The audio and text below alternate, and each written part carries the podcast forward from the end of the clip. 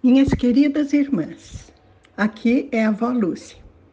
Hoje nós vamos falar O Senhor tem cuidado de nós. Vamos começar com o texto de Isaías 40, do 27 ao 31, que diz assim: Por que você reclama, ó Jacó? E por que se queixa, ó Israel? O Senhor não se interessa pela minha situação o meu Deus não considera minha causa. Será que você não sabe? Nunca ouviu falar? O Senhor é o Deus eterno, o Criador de toda a terra. Ele não se cansa nem fica exausto. Sua sabedoria é insondável.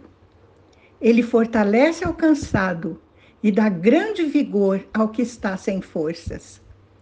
Até os jovens se cansam e ficam exaustos e os moços tropeçam e caem.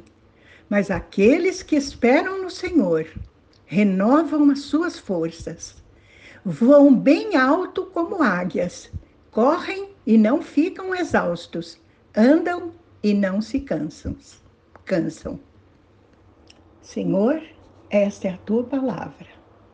Concede-nos a graça de entender o que o Senhor quer nos dizer hoje, Senhor e que a tua palavra possa se tornar vida em nós.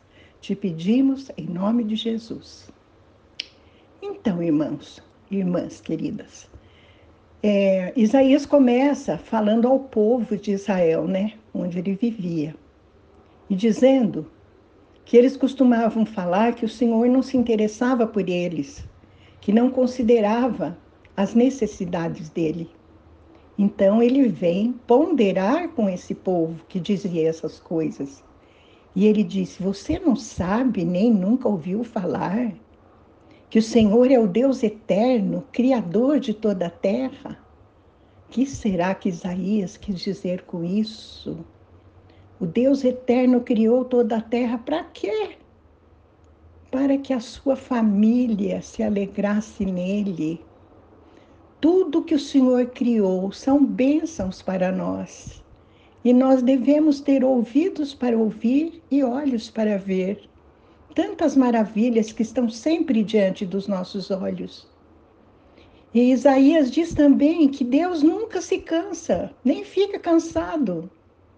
E que a sua sabedoria é insondável, quer dizer, é infinita, não se pode avaliar o tamanho da sabedoria de Deus. E fala também que Ele que dá forças àquele que está cansado e vigor àquele que está sem forças. E diz que até mesmo os jovens e os moços costumam se cansar, costumam ficar exaustos, costumam até tropeçar e cair. Mas depois vem aquela palavra forte e importante desse texto. Mas aqueles que esperam no Senhor renovam as suas forças. Aqui está, minhas irmãzinhas, uma promessa, mas também está um motivo quem espera no Senhor renova suas forças. Significa o quê? Que quem não espera não tem as suas forças renovadas. Isso que é o importante. Ter esperança no Senhor. Esse tem que ser o nosso motivo para que desfrutemos das suas promessas. E diz que aqueles que esperam no Senhor voam bem alto como águias, correm e não ficam exaustos, andam e não se cansam. Olha que maravilha! O que, que significa esse andar e esse correr? Se é, significa como nós nos portamos na, no nosso dia a dia, mesmo que haja dificuldades. Não paramos de andar, não paramos de correr, Acontece que o Senhor nos faz passar por cima dessas coisas. Nós voamos alto como águias. O Senhor nos faz andar nas suas alturas quando as nossas forças são renovadas.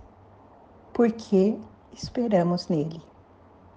Pedro também falou sobre isso, quando ele diz, na sua primeira carta, capítulo 5, versículo 7, lancem sobre ele toda a sua ansiedade, porque ele tem cuidado de vocês. Se nós lançarmos sobre o Senhor a nossa ansiedade, ele então cuidará de nós. Que maravilha!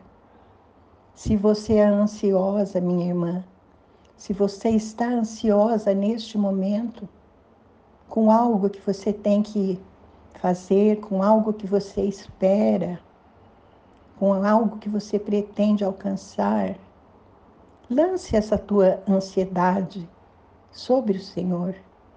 Ele vai cuidar de você. Tenha confiança e fé e esperança na Sua palavra. Amém? Vamos orar. Senhor, eu creio, Senhor. Nós cremos que é importante esperar em Ti. É importante confiar em Ti, Senhor, para recebermos todas as promessas que estão contidas na Tua palavra, como a promessa de hoje de renovar as nossas forças. Porque o Senhor cuida de nós. Basta que lancemos sobre Ti, meu Pai querido toda a nossa ansiedade.